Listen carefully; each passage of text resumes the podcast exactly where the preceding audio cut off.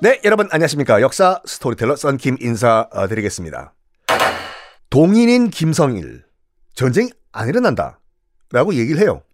거기에 선조가 약간 안심을 한 거죠. 이제 선조한테 보고 난 다음에 이제 물러났어요. 집에 갈까요? 아, 오래간만에 집에 가서 소주 한잔 해야 되겠다. 이보쇼, 김성일 대감. 어, 유성룡 대감. 잘 지냈어? 아유, 일본 가서 하, 라면 먹고 왔는데 라면이 맛있어. 아니, 그나저나. 김성일 대감. 아니, 그, 어떻게 그렇게 자신 있게 전쟁이 안 일어난다고 이렇게 확신을 하실 수가 있어? 해서 유성룡도 같은 동인이에요. 동인인 유성룡이 같은 동인인 김성일한테 물은 거예요. 너무 확실하게 전쟁은 안 일어난다. 도요토미 히데요시는 쥐새끼다. 라고 해서 유성룡도 같은 동인이지만 약간 그런가? 해서 물어본 거예요. 너, 너무 확신찬 발언 아니요? 하니까 김성일이 또 이렇게 얘기를 했대요. 유성룡한테. 이보시오, 유성룡 대감. 뭐 전쟁이 일어날 수도 있겠지. 어? 근데 그렇다고 해서 지금 전쟁이 일어날 가능성이 있다. 라고 섣불리 얘기를 하면은 전쟁이 일어날 것이라고 언급을 하면 민심이 동요하지 않겠소. 그래가지고 내가 백성들 안심시키는 차원에서 전쟁이 안 일어난다. 이런 말을 한 것이오. 이렇게 얘기를 해요. 여기까지 봤을 땐 김성일이 나쁜 놈이죠. 철저하게 준비를 해야 되는데 그런데 그런데 나중에 또 용서받을 여러 가지 일을 합니다. 실제 전쟁이 터지자 김성일 자기가 한 말에 책임을 지기 위해 가지고 진짜 자기도 의병이 돼서 싸워요.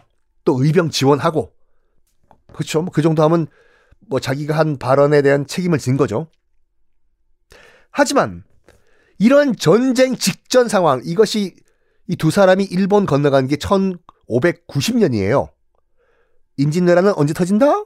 1592년에 터지죠. 요 조선의 운명을 가를 2년 요가 아니었어요. 2년 이 중요한 시기에 전쟁 직전에 조선은 아직까지 그때도 당파 싸움을 하고 있었습니다. 어떤 일이 벌어지냐면 어, 지금까지는 서인 정권이에요. 정철 넘버원. 서인 정철이 박살나는 계기가 또 발생을 합니다. 이 중요한 시기에. 전쟁 나기 직전 이 시기에. 이때가 얼마나 정철이 어 파워가 세냐면 정철 한마디에 목숨이 왔다 갔다 하던 시, 그런 때였어요. 정철이 제 잡아 족쳐 제 반라, 반, 반역했어. 그럼 끌고 와서 국문이에요. 선조는 정철을 물론 이뻐했지만 이뻐했지만 선조가 이렇게 동인 서인 갈라놓은 이유가 뭐예요? 서로 지그들끼리 싸우면서 자기가 이 당파 싸움을 이용하려고 한 거잖아요, 처음부터. 그런데, 어? 정철이 너무 머리가 커버렸네?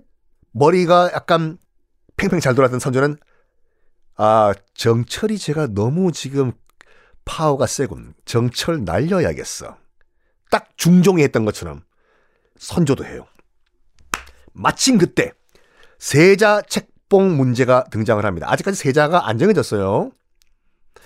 자, 선조는요, 중전 마마가 있어요. 본, 본처. main wife. 의인 왕후 박씨라는 사람이 중전 마마인데, 그러니까 그 정실 부인인데, 아이를 못 낳아요. 아이를. 아이를. 아이를 낳아야지 세자고 모시기고 정할 거 아닙니까? 근데 중전 마마께서 아이를 못 낳아. 그럼 뭘 하냐? 후궁을 계속 들여야 되겠죠? 후궁을. 선조가 그 소주방이라고 해서 야 아줌마 여기 참이슬 한병 더요. 그 소주방이 아니라 소주방은 뭐냐면 그 궁, 조선시대 궁궐 안에서 음식을 만드는 부엌이에요, 부엌. 거기에서 음식 만들던 궁녀를 찌뽕 눈독을 들인 거예요. 예뻤다고 해요. 그래서 그 소주방에서 반찬 만들던 궁녀를 후궁으로 데려옵니다. 이뻐했어. 이뻤다고 해요. 그리고 이 후궁 사이에서 그러니까 후궁이 됐으니까 더 이상 궁녀는 아니죠. 공빈 김씨 라는 후궁 타이틀을 얻어요. 반찬 만들다가 고사리 묻히다가 응예 응예 아이를 낳습니다. 궁녀와 이제는 후궁이죠. 선주 사이에 그 아이가 첫째 아이가 바로 임해군 이고 둘째 아이가 바로 광해군이에요. 광해군 즉 광해군은 고사리 묻히던 궁녀의 아들이었습니다. 어쨌든 지금은 후궁이니까 공빈 김씨가 됐어요. 고사리 묻히던 소녀가 아주 아주 사랑을 했다고 해요. 그런데 고사리 묻히다가 후궁이 된 공빈 김씨가 광해군을 낳고 산후조리를 잘못해가지고 곧 죽습니다.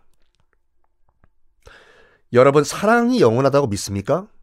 제가 나름대로 뭐 사랑학 박사학 비공식 박사 학위를 갖고 있는데 사랑의 유효 기간은 딱 1년 반이에요. 아, 아닌 것 같죠? 지금 너 없으면 못 살아. 너 없으면 못 살아. 그대 없으면 못 살아. 헤어질 때 너 없으면 나 못 못 살아. 나는 어떻게 살려고 하죠. 2년 후에는 걔 이름도 기억이 안 나요. 예. 못 믿죠? 내 말 믿어보라니까요. 썬킴 한번 믿어봐. 일단은 공빈 김씨를 사랑을 했는데 죽었잖아요.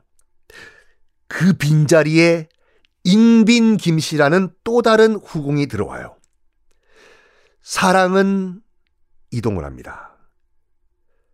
언제 내가 공빈 김씨를 사랑했냐? 기억도 안 나고 지금 내 사랑은 인빈 김씨라는 다른 후궁이에요. 여기서 신성군 등 아들을 또 낳습니다. 선조가.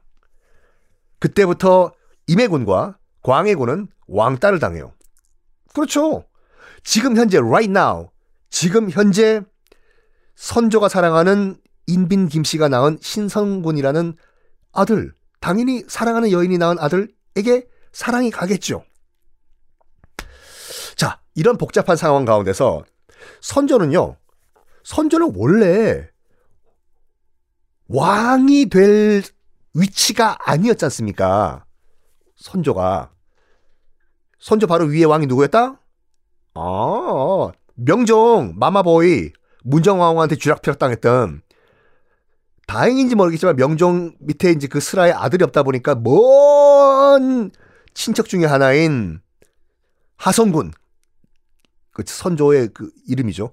하성군이 지금 왕이 된 거예요. 그 콤플렉스가 있는 거야. 그 콤플렉스가. 이 콤플렉스가 어떻게 작용했을까? 다음 시간에 공개하겠습니다.